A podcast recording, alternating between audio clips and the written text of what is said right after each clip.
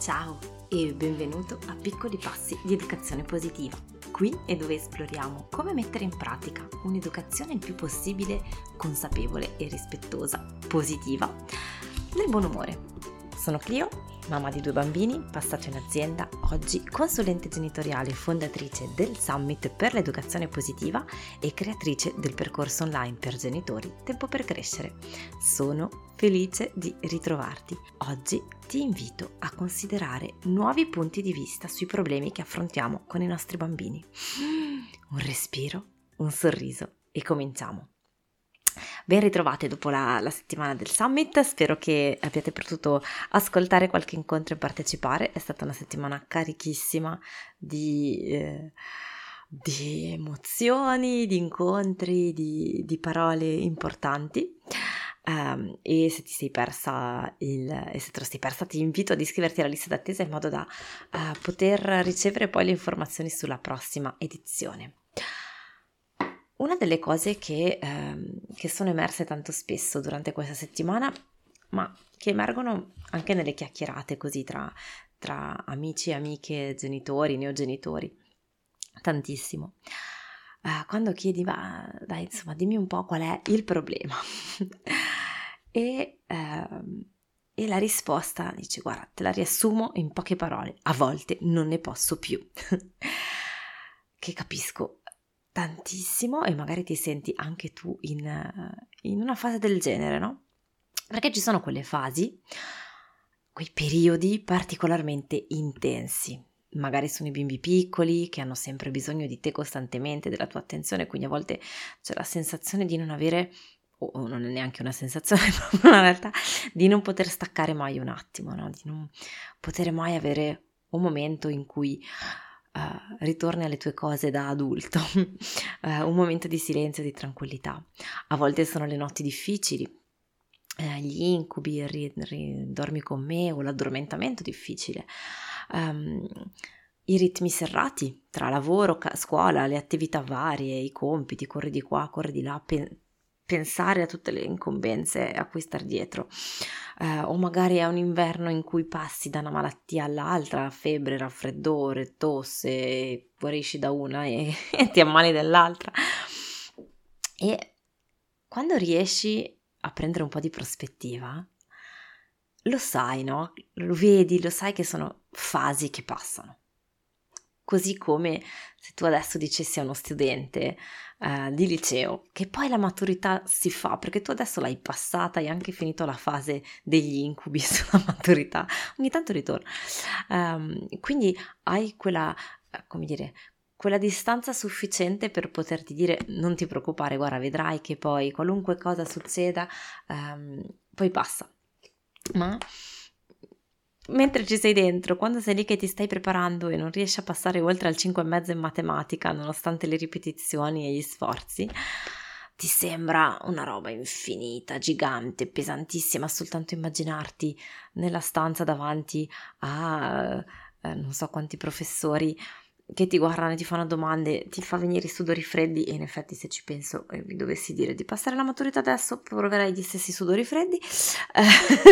um, E quindi è un po' la stessa cosa, no? Finché ci siamo dentro, finché siamo dentro quella fase di difficoltà e di fatica, avere qualcun altro da fuori che ci dice non ti preoccupare, poi passa, ci rassicura solo fino a un certo punto, perché intanto quella fase lì di fatica la dobbiamo ancora superare, ci siamo ancora immersi dentro, non abbiamo ancora quella distanza sufficiente per, um, per poterla guardare con, in lontananza con una certa sicurezza, no?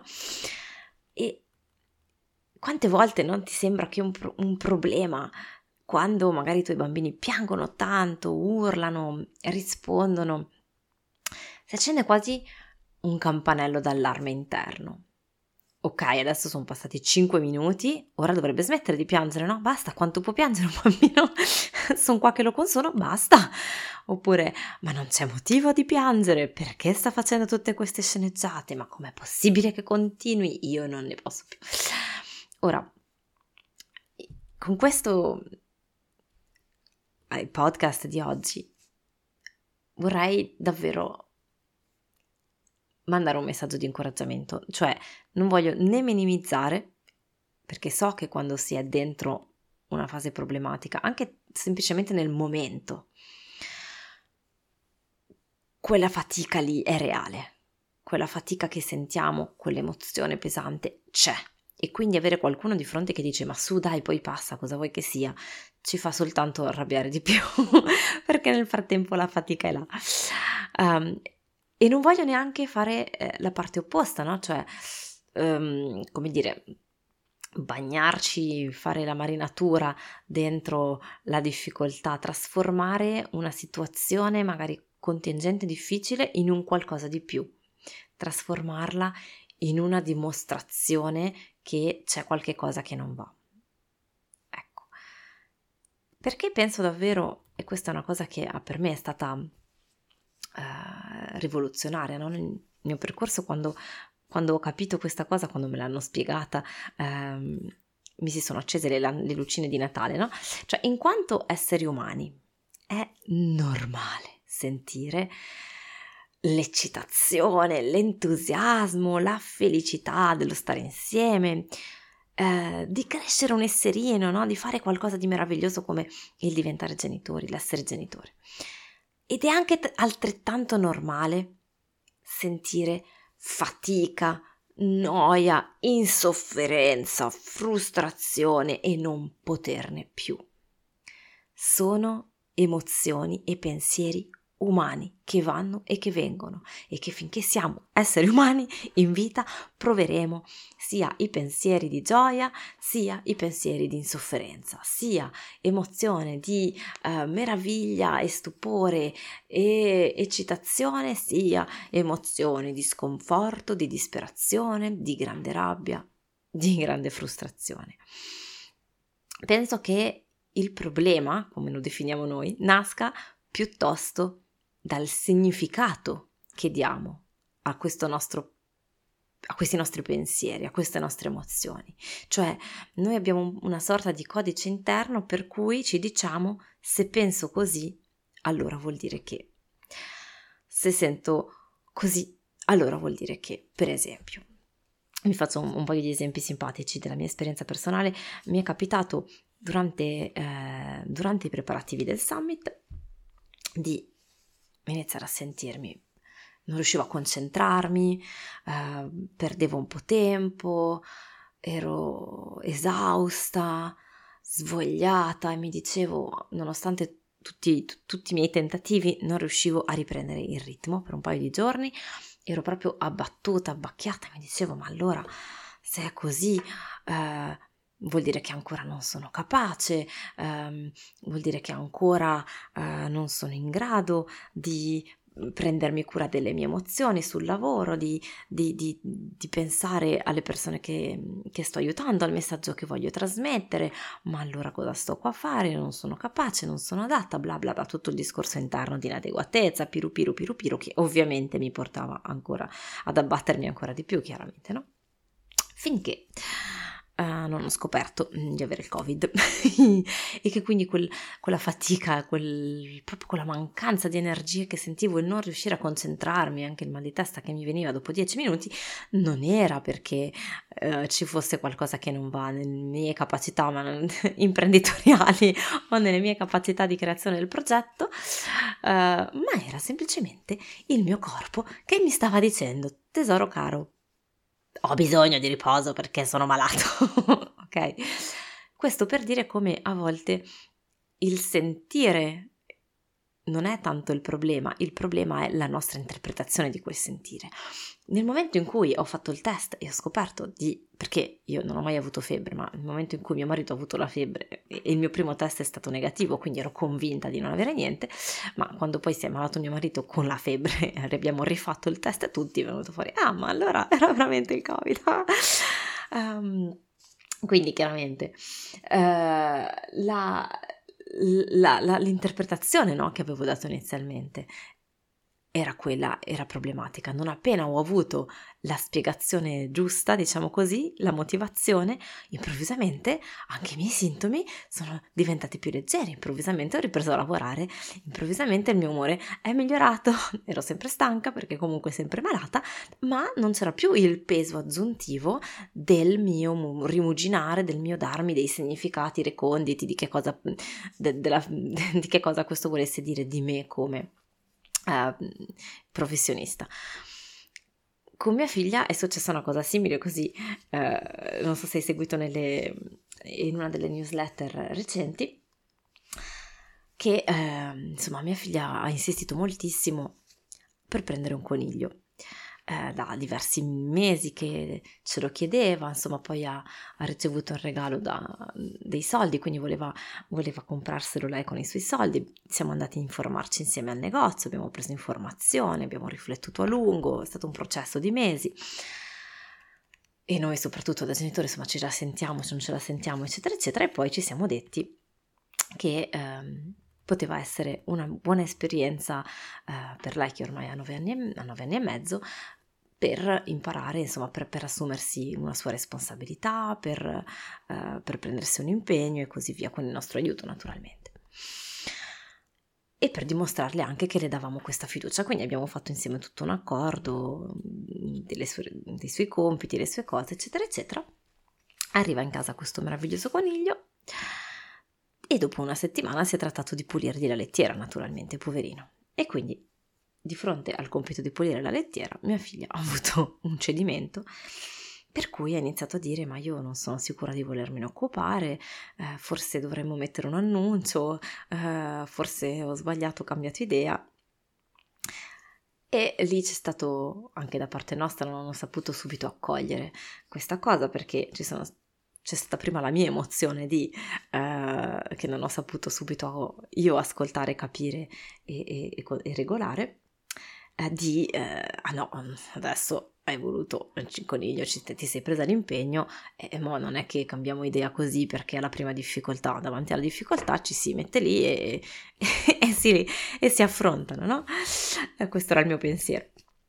Però insomma, quindi a un certo punto mia figlia era in lacrime, disperata, perché ovviamente l'abbiamo anche sgridata, cioè ovviamente era in lacrime, ovviamente, visto che non siamo riusciti inizialmente noi ad accogliere ad accogliere la sua emozione, così vedi, ti faccio vedere anche che eh, eh si sbaglia sempre um, ed è utile perché poi queste esperienze ci insegnano, vedi, quando le, le, riusciamo a guardare con occhi tranquilli. Quindi insomma, nel momento in cui ho visto la sua, la sua tristezza profonda, il suo pianto, il suo, eh, la sua difficoltà, mi sono un attimo risvegliata, mi sono ripresa e ho avuto questo pensiero. Um, mi sono ricordato, insomma, ho pensato a, a, alle neomamme quando si trovano magari in momenti di grande difficoltà perché magari il bambino no, non dorme, ma mi è capitato anche a me, insomma, un paio di notti di non poterne proprio più al risveglio, di dirmi io, io così non ce la faccio, io, io non riesco, e di avere um, così quel, quel momento di angoscia profonda in cui ti senti una mamma inadeguata perché hai quei pensieri, perché ti stai dicendo che non ce la stai facendo, perché hai lì un neonatino tutto tenerino che dipende da te in tutto per tutto e e ti senti sopraffatta completamente dal peso di questa responsabilità, no? E mi dico, cos'è che aiuta in quel momento? Aiuta avere un supporto che non ti giudica, che ti ascolta, che è lì per dirti ma certo che ce la farai e adesso è difficile e io sono qua per essere insieme a te per aiutarti, no? E allora ho detto questo a mia figlia, guarda che gli ho raccontato, sai che succede anche alle mamme eh, quando hanno i bambini piccolini, che ci sono dei momenti in cui eh, sono così affaticate, tutto, tutto, si è trasformato così in fretta, improvvisamente eh, si trovano a doversi occupare di questo esterino che è meraviglioso, che loro adorano e allo stesso tempo sentono anche... Ehm, si sentono anche invadere da, da tantissime emozioni travolgenti che, che a volte fanno un po' paura, no? E, e allora in questi casi non è che smettono di voler bene al loro bambino o di volersene occupare, hanno bisogno di trovare un aiuto e un sostegno. E, e quindi tu, quindi amore, è normale che tu a volte senti questi pensieri, perché è tutto nuovo, perché ti stai trovando a prenderti questa responsabilità per la prima volta. E, e insieme si troverà il modo per, per, risolvere le fatiche, per risolvere la difficoltà. Il fatto che tu pensi così non significa niente, noi siamo qua per aiutarti. Ed è bastato questo perché si risollevasse, si dicesse, ah ma io mi dicevo che siccome pensavo così, allora volevo dire che potevo, che ero sbagliata io, che non potevo essere in grado di occuparmene perché voleva dire che ero cattiva se, se, se pensavo questa cosa.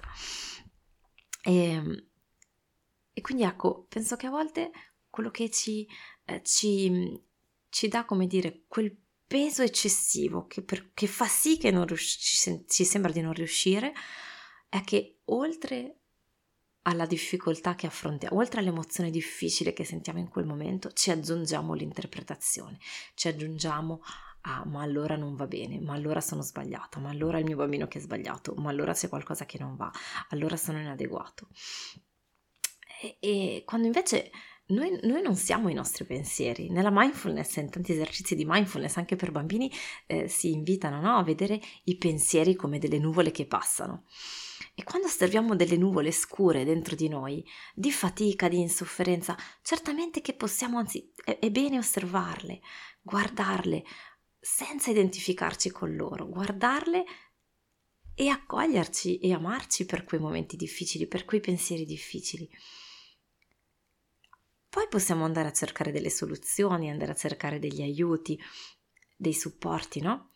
Ma sapendo che quelli sono pensieri che passano. Possiamo guardarli questi nostri pensieri e possiamo anche sceglierne di diversi, eh, perché questa è una cosa interessante, no? nel momento in cui ci accorgiamo che stiamo pensando, non lo so, il problema è che non ne posso più, eh, possiamo guardare questo pensiero e dirci ma mi aiuta a pensare questa cosa mi aiuta a pensare, non lo so, che avrei fatto meglio a non fare un figlio, ad esempio, se uno, a un certo punto ci viene questo pensiero, che poi ci porta a dirci, ah, ma allora sono una cattiva, ci sentiamo quella vergogna profonda perché abbiamo pensato questa cosa e quindi lì parte il loop, eh, il, il, il, il circolo vizioso del senso di inadeguatezza. Forse non è un pensiero utile per me in questo momento. Né pensare che avrei fatto meglio a non farlo, né pensare che sono una cattiva mamma se penso questa cosa allora posso chiedermi, mm, non sentirmi in colpa perché ho fatto questo pensiero, il doppio pensiero, ecco, vedi, mi sto colpevolizzando, quindi mi sento in colpa perché mi sto colpevolizzando. Guardate che si può andare profondissimo col circolo del senso di inadeguatezza.